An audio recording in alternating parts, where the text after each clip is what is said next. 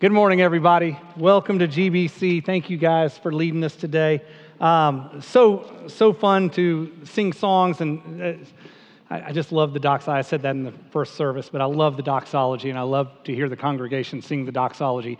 Um, at the risk of repreaching Daniel's announcement this morning, I'd like to reiterate that our special offering is coming up. I think it's two Sundays from this. Is, yeah, and um, and and just to add on to what he said, and he knew that I was going to do this. Um,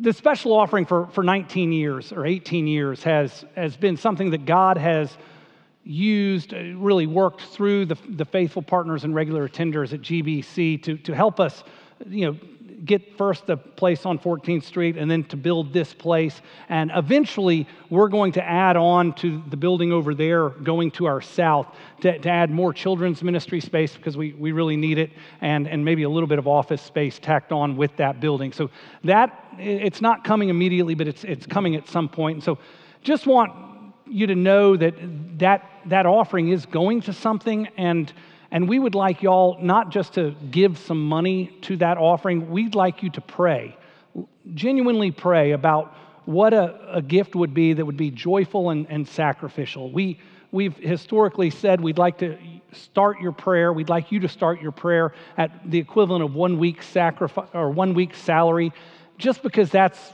like something that gets us toward equal sacrifice. Some of you can give more and you should, some of you can't, and, and that's fine. Like we don't what we want it to be is a prayerful endeavor. And so it's coming up in two weeks. Just know that that's the case and special offering, and hopefully, eventually, we'll, we'll add some children's ministry space. Let me pray, and we'll turn our attention to 1 Corinthians 12. Lord, uh, we love you so much. We're really grateful for all the truths that we get to know about you from Scripture. And, and God, I pray that we would not take your word for granted. I pray that we would not take your gospel for granted. I pray that we wouldn't take your inclusion of us in your kingdom's purposes for granted. And so, God, help us today to understand better uh, how we fit in the body of Christ, what role we play in the body of Christ. I, I pray that this would be a delightful time. I pray that you would give us uh, good boundaries and a motivation for participation in the body of Christ. What a privilege. And so, help us in all of this. I pray that your spirit would work mightily through your word, and I pray that we would live out our conviction. I pray all this in Jesus' name. Amen. Well, this past week I was in Oregon, and I don't know how many of you have been to Oregon, but, but Oregon is crazy beautiful. And we, I was having a reunion. We were playing some golf with, with some friends from Mammoth Lakes, California, which is where I was a pastor prior to planting Grace Bible Church. And I, it, was, it was so fun. One of the nights that we were there, after we played some golf, we, we went to a neighboring town, was about 20 miles away, to a pizza joint named Denny's. Really cool place. You should go sometime. It's not really pertinent to the ser- sermon, though. What is pertinent is on the 20 mile drive to the restaurant Denny's, the great pizza place Denny's, like it's an amazing road. And, and what's amazing about it, well, I'll, I'll tell you this first. Y'all are familiar with rumble strips, right? Rumble strips are those, those that graded part of the road on, that's kind of the boundary of the right lane going to the shoulder. And, and so if, if you're driving along in Texas and, and you start dozing off or you're looking at your phone, which you shouldn't be doing, uh, and you, you start going off to the right, instead of going all the way off the sh- shoulder and careening and rolling your car or something, you'll hit the rumble strips. And that's that part of this, the pavement that goes like that, and you're like, oh, and you come back onto the road. They're on the right side in Texas. And, and well, they should be. They're, they're wonderful. I'm, I'm pro, pro rumble strips. I really am. Here's what's crazy about Oregon they have, like Texas, rumble strips on the right side. On a two lane road, they have rumble strips in the middle.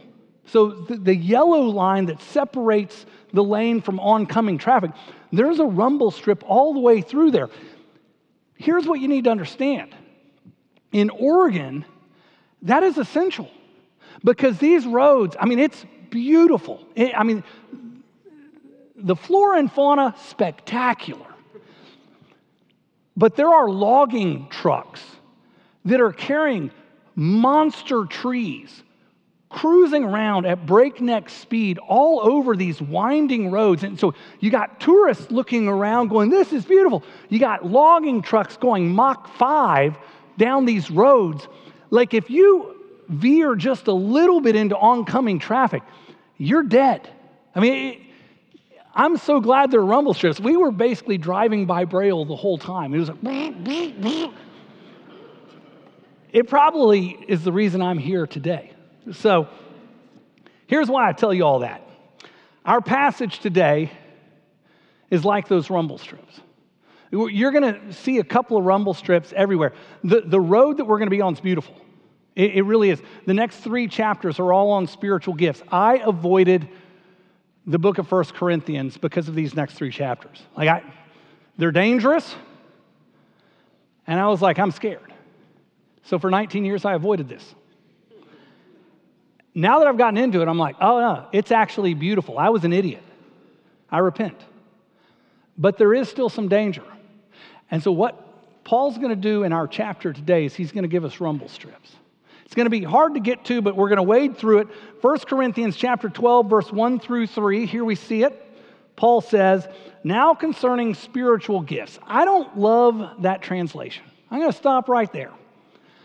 I would rather it say, now concerning things of the Spirit, now concerning spiritual things, something more general. It doesn't say gifts in the Greek. I think this is starting very general. Now concerning things of the Spirit, brothers, I do not want you to be uninformed. You know that when you were pagans, you were led astray to mute idols, however, you were led. Therefore, I want you to understand that no one speaking in the Spirit of God ever says Jesus is accursed, and no one can say Jesus is Lord except in the Holy Spirit. Now, are you like me? That doesn't make a lot of sense. Like, I, I read this for like three days in Oregon in the wee morning hours of the day, and I was like, I don't get this. I translated it, I retranslated. This text is a little bit hard to follow, and it, it makes you painfully aware that we are reading other people's mail. The, the Corinthians had written Paul a letter, they've asked some questions. Paul is responding.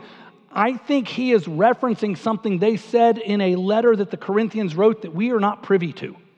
I, I don't totally get it here's, here's what I do get.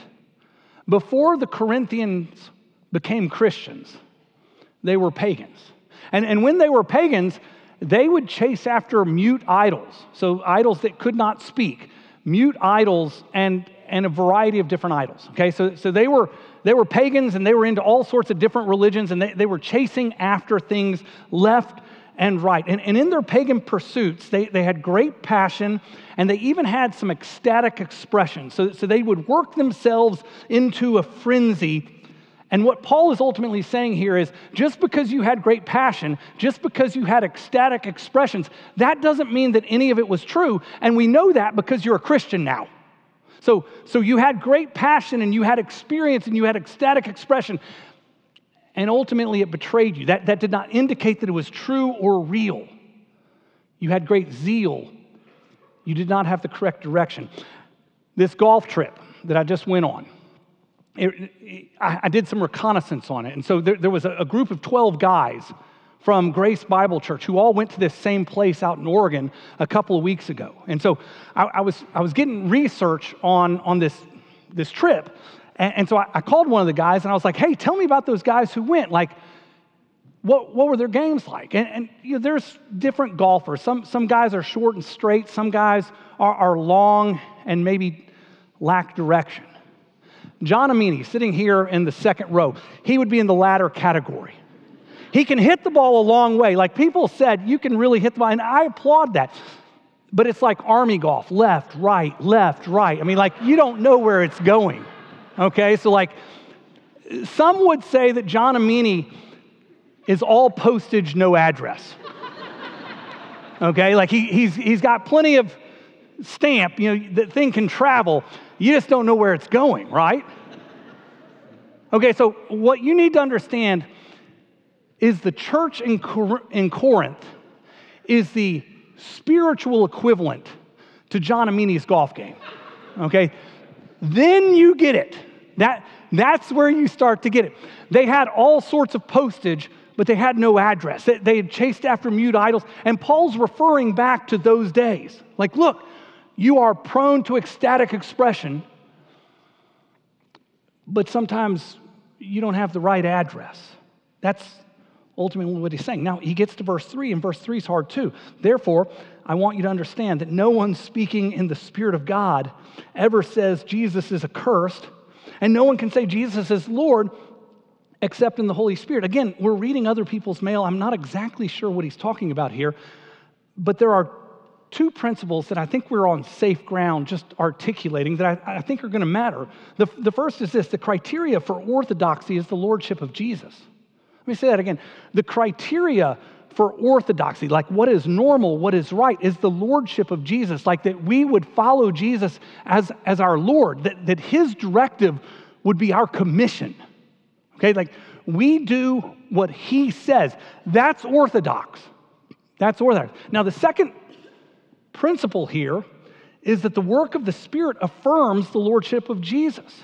Now, that might not seem like real revolutionary to you, but understand these guys are all kind of new to, to the idea of the Trinity. Now, a couple of weeks ago, we talked about subordination, like that, that the Spirit is subordinate to the Son and the Son is subordinate to the Father. That in no way, if you missed that sermon, means that the Spirit and the Son are inferior. They're not inferior, they're, they're homoousia of the same essence.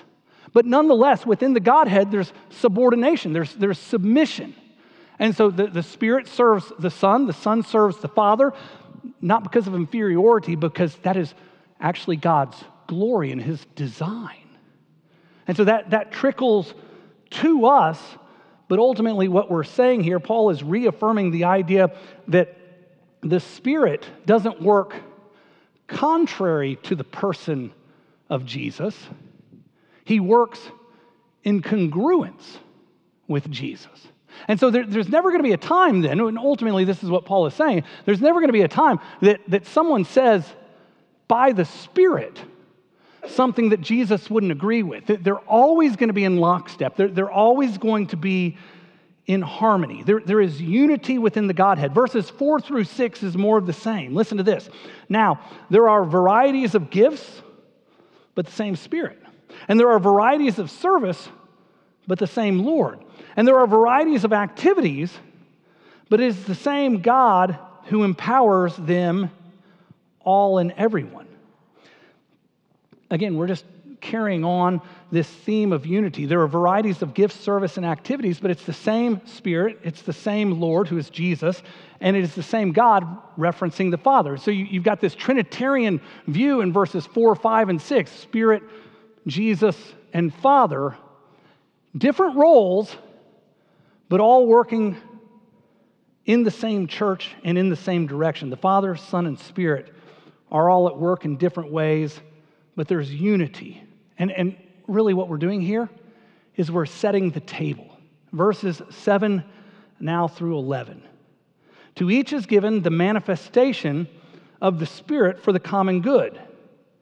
For to one is given through the Spirit the utterance of wisdom, and to another the utterance of knowledge according to the same Spirit, to another faith by the same Spirit, to another gifts of healing by the one Spirit, to another the working of miracles, to another prophecy, to another the ability to distinguish between spirits, to another various kinds of tongues, and to another the interpretation of tongues.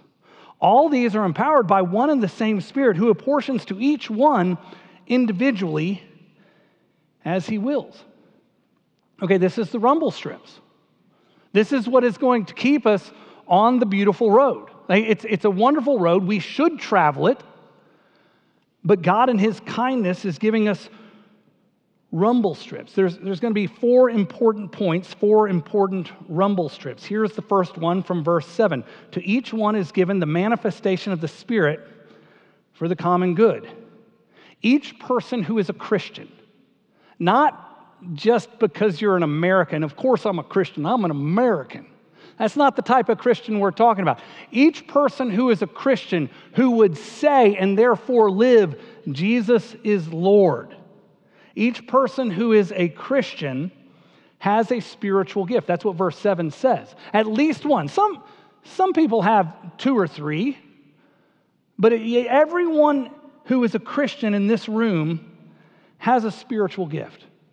You were given that gift upon your conversion.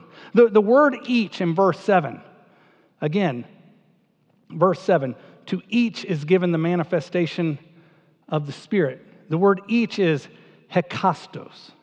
It's a very common word in the Greek New Testament. It's used 86 times in the New Testament. It, it's the word that would, for us, be translated each and every. Okay, it, it, it's, it's talking about both individuality and totality. And, and we, that's kind of fancy, we, we just go, hey, each and every one of us needs to go do this. That's each individuality and every totality, all of us. So I'm talking to you as individuals, I'm also talking to you as a collective whole. Individuality and totality. That, that's this word, hekastos.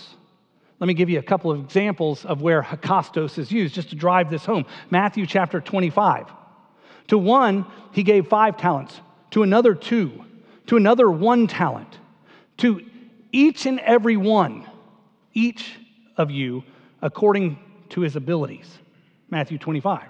Luke chapter 2, verse 3, when, when Joseph and Mary have to go to Joseph's hometown because there's a census, and it, it says, and all, that's each and every, went to be registered. Each, and that's hekastos again, each and every to his own town. So nobody was excused. Everyone went to their hometown for this census. And then verse Romans 14, verse 12. So then, each of us will give an account of himself to God. It's not some of us, that's each and every one of us. Hekastos. We'll give an account before God. So, so there's an emphasis both on individuality and the totality of the people spoken to. It, it's really kind of specific and sort of emphatic. Here's what verse 7 tells us. If you're a Christian, you have a spiritual gift. Like for, for those of you who are like, oh, I just don't think I have anything to contribute to the church, you're calling God a liar. That, that's what you're doing. Like this isn't an argument you and I are having. This is an argument that you and God are having because He said, each and every one who is a Christian has a manifestation of the Spirit. Like that, it's very clear. Like, stop it. Stop, stop saying, poor me, because you don't have this gift or that gift. You have a gift. God, in His goodness, gave you a gift. Now, now the next question you might be asking is, well, so what? So I've got some sort of spiritual gift. To what end? I'm glad you asked. Verse 7 again. To each is given the manifestation of the Spirit for the common good.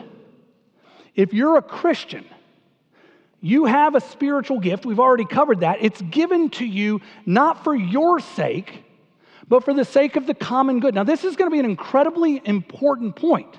Your gift isn't given to you for your glory, it's given to you for God's glory, and God is glorified when you use it for the common good, not for your good.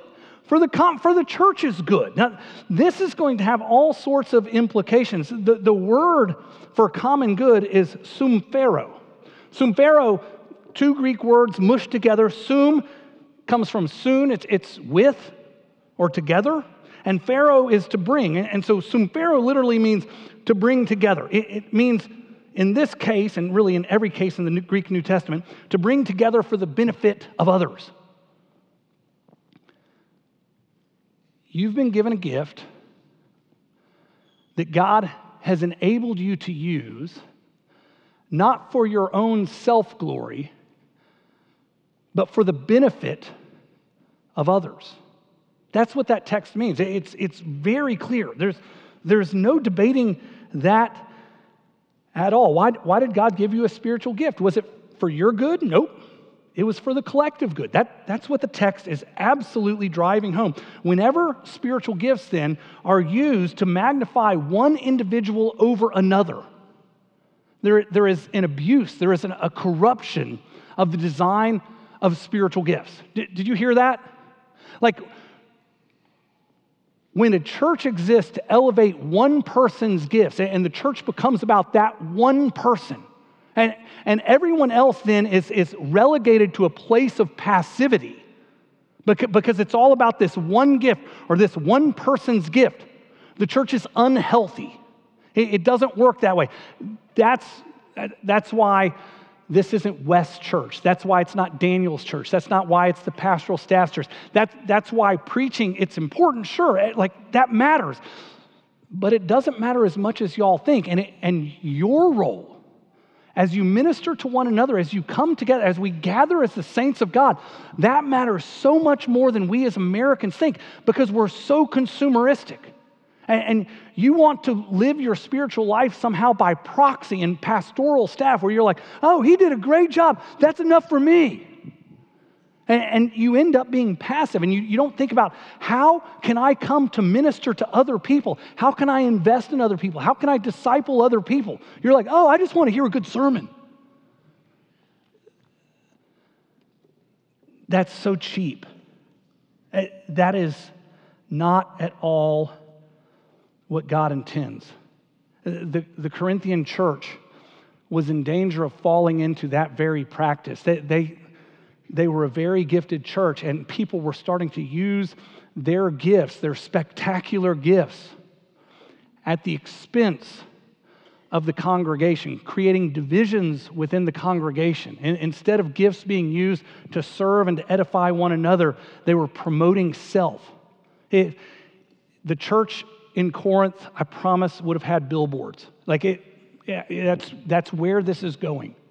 And it's, it's just not a great look. Whenever you come to church, you should come to church with designs to exercise your gifts for the edification of other people, unto God's glory, and certainly not for your own glory. Have I, by the way, ever told you how much I hate online church? Do you understand how this fits right into that? Like, how you can sit in your pajamas in bed and listen to a sermon and call that your participation in church? How have you used your spiritual gifts sitting in your pajamas? Have you ever thought about that? No, what you've thought is, I just want to get something for me. That's all you've thought. We can do better. Hey, look, I get fired up about this as I, I, think about where the church in America is going wrong. I, I think we're doing pretty well here. I think there's a lot of people using their gifts and, and investing in other people and in discipling other people and seeing God work through them to grow other people up. And I think that's what the body of Christ is supposed to do. I want more of it. I really do. Like I for the most part, we're crushing it. There are some consumers in this room. Knock it off. That's another way of saying repent. Like, stop it. God has given you gifts if you are redeemed. Use them to make disciples, use them to encourage, to serve, to spur one another on toward love and good deeds. Be part of the body of Christ. Don't just be some sort of bottom sucking leech fish. Those kinds that like suck the algae off the Hey, if that's what you are, I mean, try to make that face.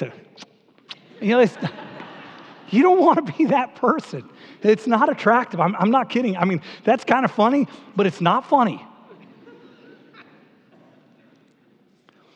Verses 8 through 11.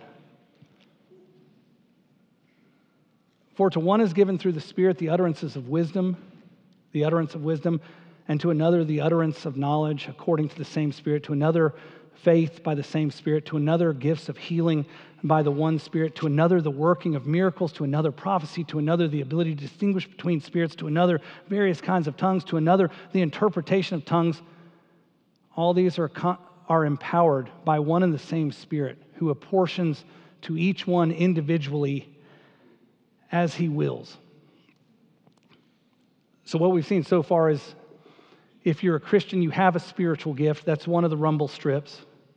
If you're a Christian, you have spiritual gifts and they're to be used for the sake of the common good. That's the second one.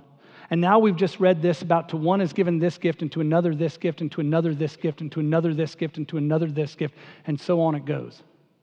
My, my dear wife, Mary,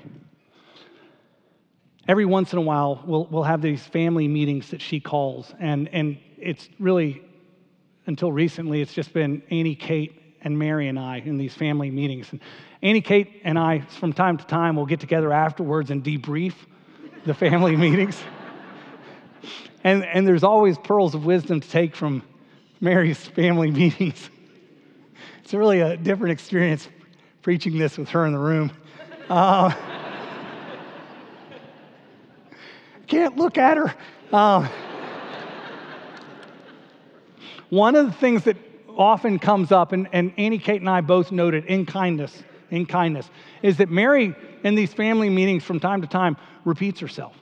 Like she'll say the same thing four, five, six times. And, and you're like, just tell me what time it is. I don't even know how the watch is made. You know, like,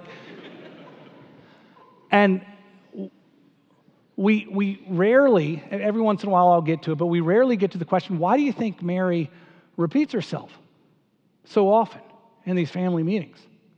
That's a really good question. We should ask that more. The, the answer is absolutely certain. The reason she repeats herself four and five times is because she does not believe that Annie, Kate, and I are listening to her. it's true. And, and like all, all the girls are like, yeah. The 17 year old has an excuse, probably not the 54 year old. But that's the reason. I bring this up because Paul uses the word another eight times in four verses. Why do you think he uses the word another so many times? There's actually two words that are used, translated another. One of them is hetero. The, the word hetero is one that would be familiar to you. I, I'm a heterosexual because I'm attracted to someone who's not like me. I, I'm a male, Mary's a female, we're married. I adore her. Hetero. It's a different one. It's not just another one, it's a different one. So, to one is given this gift, to another, a different one, this gift, to another, a different one, this gift, to another, to another, to another, eight times. What do you think Paul is so adamant that we would learn? What, what do you think Paul is afraid that the Corinthians are not going to get so that he would re- repeat it eight different times? to another, to another, to another. Nobody has all the gifts. That's the rumble strip. Nobody has all the gifts. Like, you need the body of Christ. That, that's his point. You need because nobody has all the gifts. You've got a gift, you might have two gifts. You don't have all the gifts. There was only one guy who had all the gifts. They crucified him. We are the body of Christ not as individuals, we are the body of Christ when we gather together.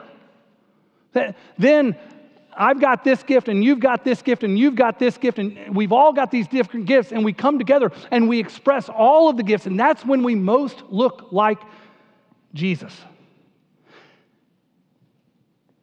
If you had all the gifts, you wouldn't need the body of Christ. If everyone else in the room had all the gifts, the body of Christ wouldn't need you. But neither of those is true, is it?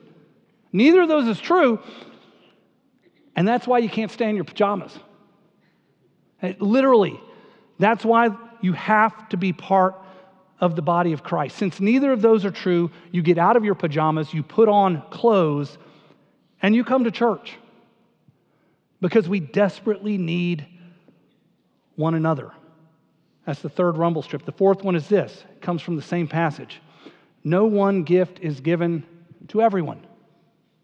No one gift, when it says, to one is given this gift, and to another this gift, and to another this gift. And, and Paul's going all over the room.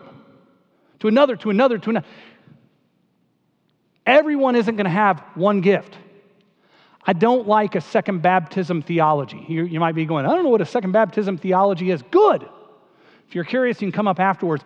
A second baptism theology, in short, says that you can become a Christian and kind of limp along, and then at some point there'll be a second baptism, a baptism of the Holy Spirit. And depending on what flavor of second baptism theology you believe in, you'll either arrive at a state of perfection, no, or the manifestation of the indwelling Holy Spirit that came subsequent to conversion will be evidenced by you speaking in tongues. No because not everyone is going to speak in tongues. It's just not true. That, that's what the text says. To one, this gift, but to another, this. Like we're going to have different gifts. Like right there. It's just a theology that is contrary to scriptures. I, I don't buy it. I, I think it's dangerous on a number of fronts. We, we're not going to get into it any more than that right now. But I'll say this Everyone's not going to have one gift. And whatever gift you have won't be for your personal edification, it will be for the common good. Good rumble strips. Now, I heard a rumor, a nasty rumor, that Daniel was belly aching the other day about me re preaching his sermon. I just needed to clean a few things up. That's not true at all. I promise. I said it the other week, I'll say it again. It was a great sermon. There was no way for me to preach my passage without referring back to Daniel's sermon because my passage came from his passage. Now, he, he was giving me the business. He was giving me the, and in the providence of God, he's preaching next week. I'm going to get out ahead of this. I promise you. He's going to be re-preaching my sermon next week. It's, there's no way to preach that sermon without retreading my sermon. It's all together. For the next several weeks, we're going to be talking back to the rumble strips. All kidding aside, this is three chapters on spiritual gifts. It's a beautiful road. There are some dangers. We are prone to wander. We need rumble strips. The road's worth driving. Don't, don't avoid the road, it's gorgeous. But let's thank God that He gave us some principles to let us know when we're veering off that gorgeous road. Let's pray. Father, thanks. Thanks for telling us what the body of Christ is supposed to look like. Thanks for telling us that the, the gifts that you've given us don't come from us, they come from you. They are empowered by your Holy Spirit, and they are designed to bring honor and glory to you and your Son. Father, I pray that we would understand our need of the body of Christ. I pray that we would participate in the body of Christ. I pray that we would receive ministry from the whole body of Christ, not just the guy giving a sermon. And Father, I pray that we would glorify you as a church as we live life together, as we spur one another on toward love and good deeds. I, I pray that this sermon would give people proper agency in their participation in your glorious work, which is the church. I pray all this in Jesus' name. Amen.